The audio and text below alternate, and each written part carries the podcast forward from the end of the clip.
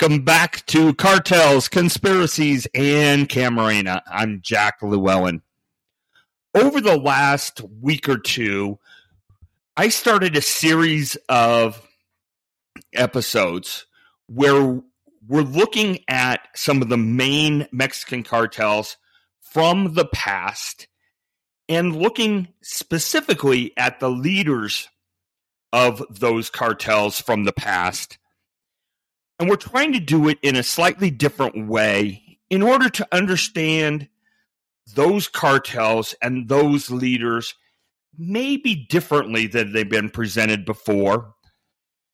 And the hope is that that gives us a better understanding not only of the past, but also the cartels and leadership in place today, and maybe gives us a different view towards the future. And that that can be important, especially if you're in the United States and you're hearing, you know, politicians say certain things about the cartels. And as elections come up in the next couple of years, having a better and maybe a different understanding of some of the elements of the cartels and their leadership, I think is important.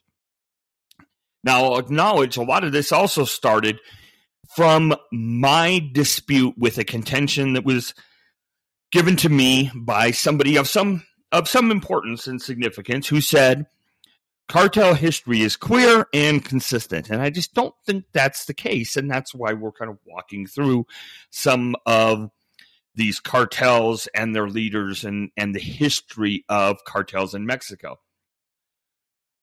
We're doing it in a personalized way in part because one of the things that I find fascinating is thinking about what is it about El Mencho and El Mayo, or what is it about CDS and CJNG that have allowed them to stay in place for so long? Or conversely, what contributed to the fall of so many of their rivals? And significant leaders and cartels. Think about it. You know, the Tijuana cartel, the AFO organization, BLO, the Zetas. If you put this all together, I think it's a really interesting topic and, and, and something I just find fascinating. So, today we're going to look at the Gulf Cartel, but more particularly, we're going to look at Osiel Cardenas Guillen. And we're going to look at some of the things that he did and look at them in the context of the broader history of the Gulf Cartel.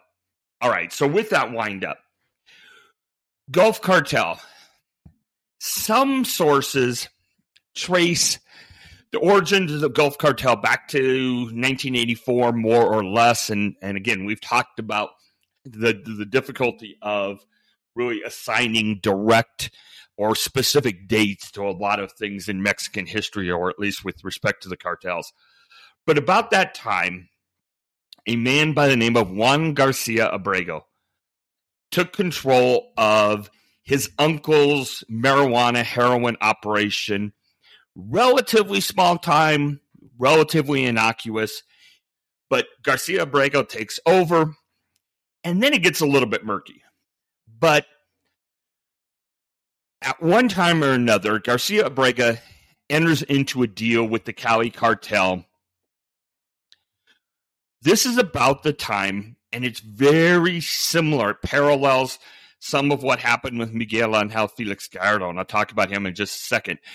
But this is about the time when the Medellin and Cali cartels in Colombia were trying to find new distribution routes into the U.S because the U.S. had been very successful in shutting down some of the routes into Florida and and that stretch of the United States, either through the Caribbean nations or through the Gulf of Mexico.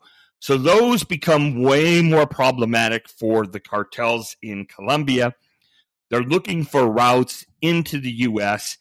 And some sources say that Garcia Abrego was one of the first ones. Again, some will say he was the first one, and everybody else kind of followed him. But Garcia Abrego goes to the Cali cartel and says, We have the routes. We can put you in a position where you can get your drugs from South America into Mexico and into the US. But, but, here's what we're going to do we're going to take over. it's almost like shipping at the door of, or at the border of Mexico those drugs become ours. We'll handle all of it. We're going to take all the risks and we get 50% of the profits. So you have no risk, nothing to do once it hits the border of Mexico. And there are again sources that say, hey, he was, this was so cool. And they grew, they were super powerful. Um, and Others, like Amado Carrillo Fuentes, uh, followed him, and Garcia Abrego was really on the forefront, lots of imitators, etc. Interestingly, as I alluded to earlier, those talking about how much of a visionary Garcia Abrego was also don't mention Miguel Angel Felix Gallardo, Juan Ramon Ballesteros, none of that. Okay. So what do you believe? I don't know. Does it really matter? Probably not. In any event, though, Garcia Abrego becomes notorious for good and for bad. And in 1995, he ends up on the FBI's 10 most wanted list. And in uh, January of 1996, he is arrested outside of a ranch in um, Monterrey, Nuevo Leon. Some reports, and if you look this up at all, you'll see it comes from a little bit of a dubious source. But some reports say he was trying to negotiate a surrender prior to his arrest, but part of his request in order to uh, surrender included being uh, housed and jailed only in Mexico. Uh, he also apparently wanted conjugal visits from his mistress, medical treatment for his brother, different things like that. Apparently, the Mexican government said thanks, but no thanks to the extent that ever existed. He's arrested. Eventually, is extradited to the United States. Um, tried, convicted, 22 counts, money laundering, drug possession, drug trafficking, etc. And he gets sentenced to serve his time, at least initially, at the Supermax in Florence, Colorado. Currently, he is incarcerated at the maximum security prison at Hazleton, which is in West Virginia, kind of just outside of the Morgantown area. Um, you know, Supermax is supposed to be terrible. Apparently, he didn't get much of an upgrade when he left there because the uh, the inmate's nickname for the U.S. penitentiary at Hazleton, where he's now at, is Misery Mountain. Now, Osiel Cardenas Guillen, to just back up a little bit, he um, was born May 18, 1967, and he's one of the few that we've talked about that that's the only birth date that's assigned to him. So we're pretty sure that's what it was. Um, he's originally a mechanic in Matamoros. That's where he uh, was born, raised, grew up, etc. There's a gap in in kind of his history, but following Garcia Abrego's arrest, there was a power vacuum and there was a rapid succession of various leaders. Again, not exactly who and when, not really important for our um, discussion today, other than keep note of this as we talk a little bit later on in, in this program. So, Garcia Abrego's arrested succession of leaders, July 1996, Cardenas again reaches the summit of the leadership pile for the Gulf Cartel when he kills somebody by the name of Salvador Gomez. El Chava. Lots and lots of contradictory information about exactly what went down or exactly the relationship between Cardenas Guillen and El Chava. El Chava might have been Cardenas Guillen's friend. Um, we know he was a, at the the top of the Gulf cartel at that time, or at least one of them.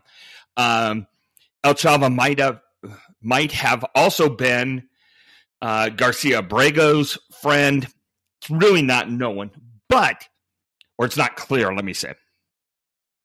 But what we do know is Cardenas Guillen kills him, and he then ascends to the throne of the Gulf cartel, and he changes it dramatically.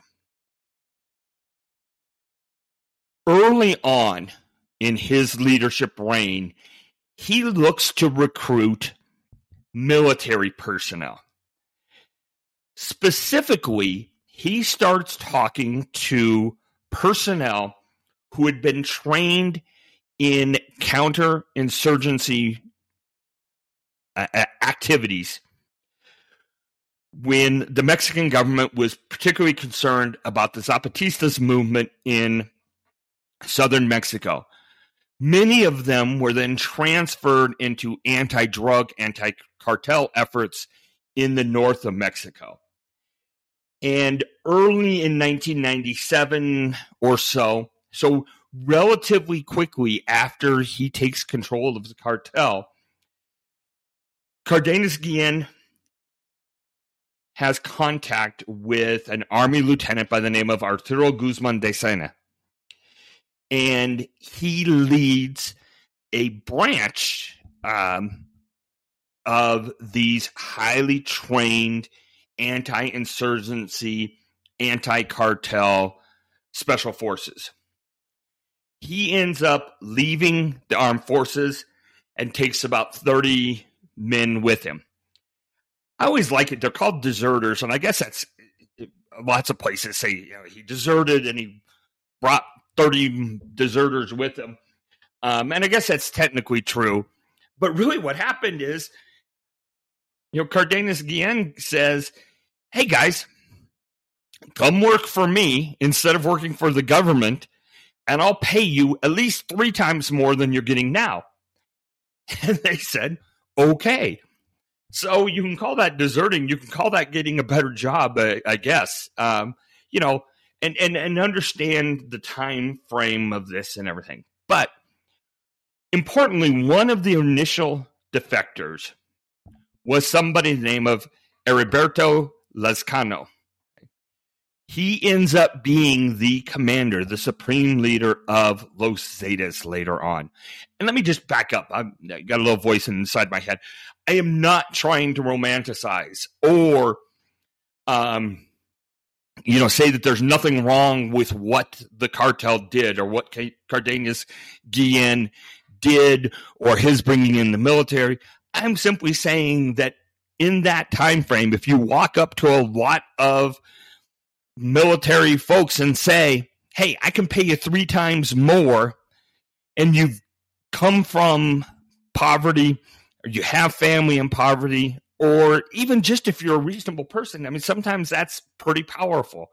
Okay. So again, not not saying it's right, just saying maybe I understand it. So this group that um, Cardenas Guillen brings in is really specialized. All right, they had been highly trained, expert sharpshooters, um, trained in a number of high tech weapons things that the cartels never had access to or really even an understanding of. And they were also um, capable of rapid deployment, and that's really important.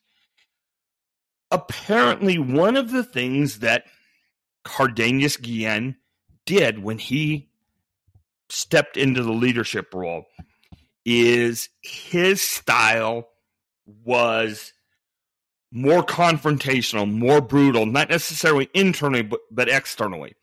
He was going to press and and um, grow the Gulf cartel's operations and do so in an aggressive way and brutally confront anyone who challenged him or any cartel that challenged him. So, um, during this time, there are said to have been several different factions amongst the cartel, almost of a federation. And there are some that say that at, at one time, the uh, the Gulf Cartel was really known as La Compañía, the company. Um, so they had different factions in different parts of Matamoros, different cities. They had um, the Zetas. However, that really was, and and um, you, know, you can spend a lot of time reading different uh, accounts and things. The thing that Cardenas Guillen could do is he could keep them all in line, if you were. You know, he he was able to avoid a lot of internal rivalry the cartel was moving forward. The Zetas were powerful, but they, you know, again, kind of did what they were supposed to do as part of an organization. Now, we're going to backtrack just a little bit and we're going to go to November 9th, 1999. And Cardenas Guillen does something that's really hard to understand in some respects. So, November 1999, agents from the DEA and FBI had traveled to Matamoros with an informant because they were trying to get intelligence. They were gathering intelligence on the operations of the Gulf cartel, and they get stopped in their car. They get stopped by Cardenas Guillen and about 15 or so of his henchmen, sicarios, whatever you want to call them. Cardenas Guillen says, get out of the car. And they say, nope, not going to do it. Apparently, the incident then escalated. Cardenas Guillen says, get out of the car. I'm going to kill you. The agents try to go back and say, hey, don't do this. Think about it. If you kill two U.S. agents, there's going to be a massive manhunt. Remember, the Kiki Camarena case was only about four and a half years. You know, guys, I, I don't know if it was specifically mentioned, but guys, you don't want the hell that's going to come down on you if you kill us. Apparently, Cardenas Guillen eventually says, All right, you can go, tells them, There's the border you know, head north, cross it, and don't ever come back. And if you do, I'm going to kill you. Here's what's crazy about this. Apparently, prior to this standoff, Cardenas was generally regarded as a minor player in international drug trade. He was kind of known but not really. The DEA and FBI were kind of getting information on the new Gulf cartel. And what he did by doing that was put a giant bullseye on his back. And immediately after, you know, the, the agents get back, the first thing they do is they tell everybody what happened, and things go crazy there becomes a massive effort on both sides of the border to apprehend Cardenas Guillen. And it does take some time. But DEA, uh, FBI, U.S. attorneys are all now keenly aware of who he is. Numerous charges are filed against him in the United States. And there becomes a $2 million bounty for his arrest. So you combine that with then the fact that you've got the Zetas out there operating under the umbrella of the Gulf Cartel, but being pretty damn aggressive. And all of a sudden, the Gulf Cartel becomes one of the major focal points in the anti drug efforts from both the Mexican and the U.S. perspective. Now, it takes three and a half years, but on March 14th Osiel Cardenas Guillen is captured after a shootout between the Gulf Cartel and the Mexican military. And he's captured in Matamoros. And remember, we've talked about this a couple of times. It's kind of, I don't want to say funny, but it's intriguing that some of these guys in in the past and, and current day put Rafa to the side because he was kind of hiding out. But you know, a lot of them get aren't found in. You know, I keep thinking of of um, Saddam Hussein, Saddam Hussein, sorry, in Iraq, and and you know him in a in a, a, a little cellar, you know, and and living in ruin and you know long beard and everything. And Cardenas Guillen was basically living at home in Matamoros. So, anyways, he gets captured. Um, apparently, and this is some interesting stuff, I think. Um, according to government archives, and I found this reference, I don't have the archives, but I found this reference in at least three different places that don't cite each other. So I think it's accurate.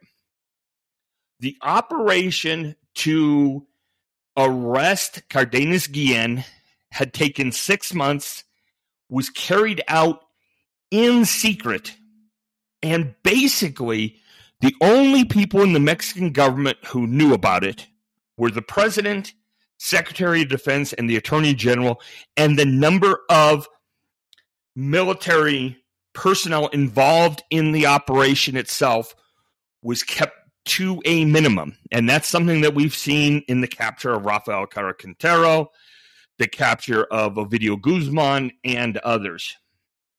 It's also believed that someone by the name of Alejandro Lucille Morales Betancourt, who was Osiel Cardenas' personal pilot and a former special forces intelligence officer had turned in um, Osiel Cardenas, and that led to his capture. So, let's back up. March 14, 2003, he is arrested. He's sent to La Palma prison. It is widely reported that while he was in La Palma prison, he still effectively ran the Gulf cartel and he essentially was able to continue his political mastery of keeping all the different factions pretty much in line. There's also reports um, from PGR, El Universal, a couple of other places that at one point there was actually an alliance between Osiel Cardenas and Benjamin Arellano Felix. Um, but exactly how that played out, I'm not 100% sure and, and couldn't really figure out, um, at least in, in some cursory research. All right. Uh, Cardenas Guillen is extradited to the United States in 2007, convicted on 22 federal charges, sentenced to 25 years in prison. News reports from the time said the courtroom was locked and the public was prevented from attending or witnessing any of the proceedings. About $30 million worth of his assets were seized and distributed among several Texas law enforcement agencies, and apparently two helicopters were um, sent to the Business Development Bank of Canada and GE Canada Equipment Financing. If, when I said he was convicted of 22 federal charges and sentenced to 25 years, you said, God, that doesn't seem like a lot. Well, the rumors are that the 25 year sentence was in exchange for his agreement to collaborate with the United States and to cooperate in providing intelligence and those sorts of things. Cardenas was initially sent to ADX Florence, Supermax. And uh, then he was transferred to the penitentiary, uh, Florence High, then to Lewisburg, and now he's in Terre Haute. Now, going from uh, Florence to Florence High, that's a step down. That's in the same place. So, and we're gonna, I'm gonna drive down there in the next couple weeks, and I'm gonna show everybody pictures of this. But the the Supermax at Florence has two facilities. It has Supermax, where nobody can go, nobody goes outside, all that stuff, and then there is Florence High, not high school, high security right next door where things are not good but not as bad as Supermax. So um Cardenas Guillen goes from Supermax to the high security prison, then to the medium security prison in Lewisburg. Then he goes to Terre Haute, which is actually more secure than Lewisburg. But interestingly, and I'm just bringing this up, I don't know if it's the case, but um, the penitentiary at Terre Haute is a Care 3 uh, facility or Care Level 3 facility. So it's somebody who has serious health problems that are not major enough to warrant hospitalization. There's a couple of facilities like that. There's also one in Springfield, Missouri, where Juan Ramon Matta Ballesteros is. But perhaps that's the reason that uh, Cardenas Guillen was transferred kind of up on the scale of security and is now at Terre Haute. So, Cardenas Guillen arrested, does an okay job of managing the cartel while he's at La Palma in Mexico. Once he gets extradited, things start to change. Once he's at Supermax, they change dramatically. And by 2010, all hell has broken loose, and the Zetas and the Gulf Cartel officially split. Zetas go on their own, become the notorious group that uh, that we know about they again then have a serious uh, target on their backs. They become, along with AFO, two of the primary targets of both Mexican and U.S. law enforcement. Several subgroups at one point or another for the uh, the Gulf Cartel, some of which exist today in one form or another. You know, you have Los Rojos, Los Lobos, Los Pelones, some of those groups still exist. Some people say that they are um, part of the, the Gulf cartel still. It, it's just not in the same form it was. Doesn't really matter much. Now, as we know, the Gulf cartel made the news recently. Early March, several Americans crossed the border at Matamoros for reasons that we're not 100% sure they get kidnapped. A couple of them end up dying. Some claim it was a case of mistaken identity, that they looked like drug dealers, even though they apparently were not. Um, you know, in any event, tragedy happens. A couple of these kidnapped um, people die. And then, as you know, international concern is welling up as people are getting very concerned, especially on the U.S. side of the border. Five tied up people are found, basically given up in Matamoros, and they have a note with them. The note apparently says the Gulf Cartel Grupo Escorpiones, I said that wrong, Escorpiones strongly condemns the events of Friday, March 3, in which, unfortunately, an innocent working mother died and four American citizens were kidnapped, of which two died. For this reason, we have decided to hand over those involved and directly responsible for the events who at all times acted under their own determination and in discipline and against the rules in which the CDG has always operated. So these guys get arrested. They're they're um, being dealt with. Think of this however you want. Is this evidence of the CDG still existing in some form or fashion? Probably.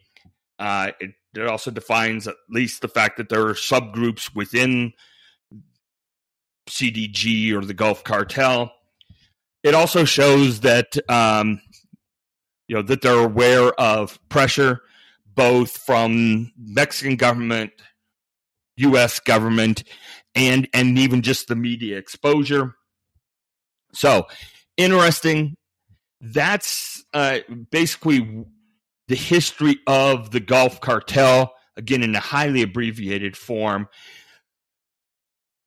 But as I said at the beginning, one of the things I wanted to focus on were the personalities and and things that happen. And you know, if you think about this, Cardenas Guillen seems to have been pretty smart, right? I mean, he he takes control, he expands the operations, he gets the the Zetas group, whether you know, gets the military people to join on. He has various factions in Metam- uh, Matamoros and other places. He keeps them all in line.